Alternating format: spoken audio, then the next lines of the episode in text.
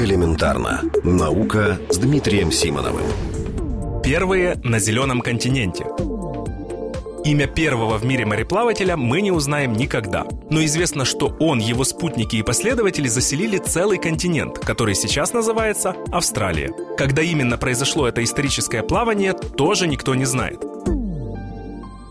Очевидно, что человек заселил Австралию значительно раньше, чем Америку, хотя в последнем случае ему не пришлось плыть по морю. До самого недавнего времени считалось, что люди появились на зеленом континенте не позже, чем 40 тысяч лет назад. При этом некоторые исследователи, опираясь на косвенные признаки, полагают, что это могло случиться 70 тысяч лет назад или еще раньше. Но прямых доказательств нет. Однако, в начале ноября авторитетный журнал Nature опубликовал результаты работы группы австралийских исследователей, которые заставляют пересмотреть историю заселения зеленого континента. Авторы работы проводили раскопки под скальным навесом Варатии. Он находится в пустыне, в глубине континента, причем ближе к его южной части, чем к северной.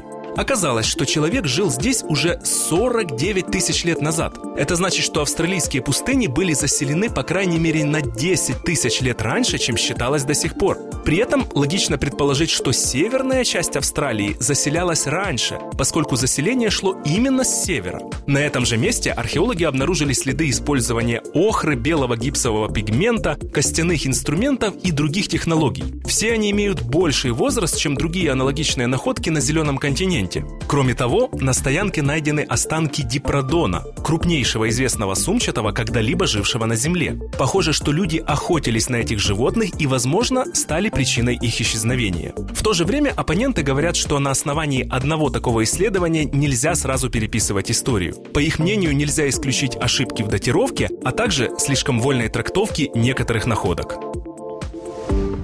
Элементарно. Наука. Ежедневно в эфире «Вестей».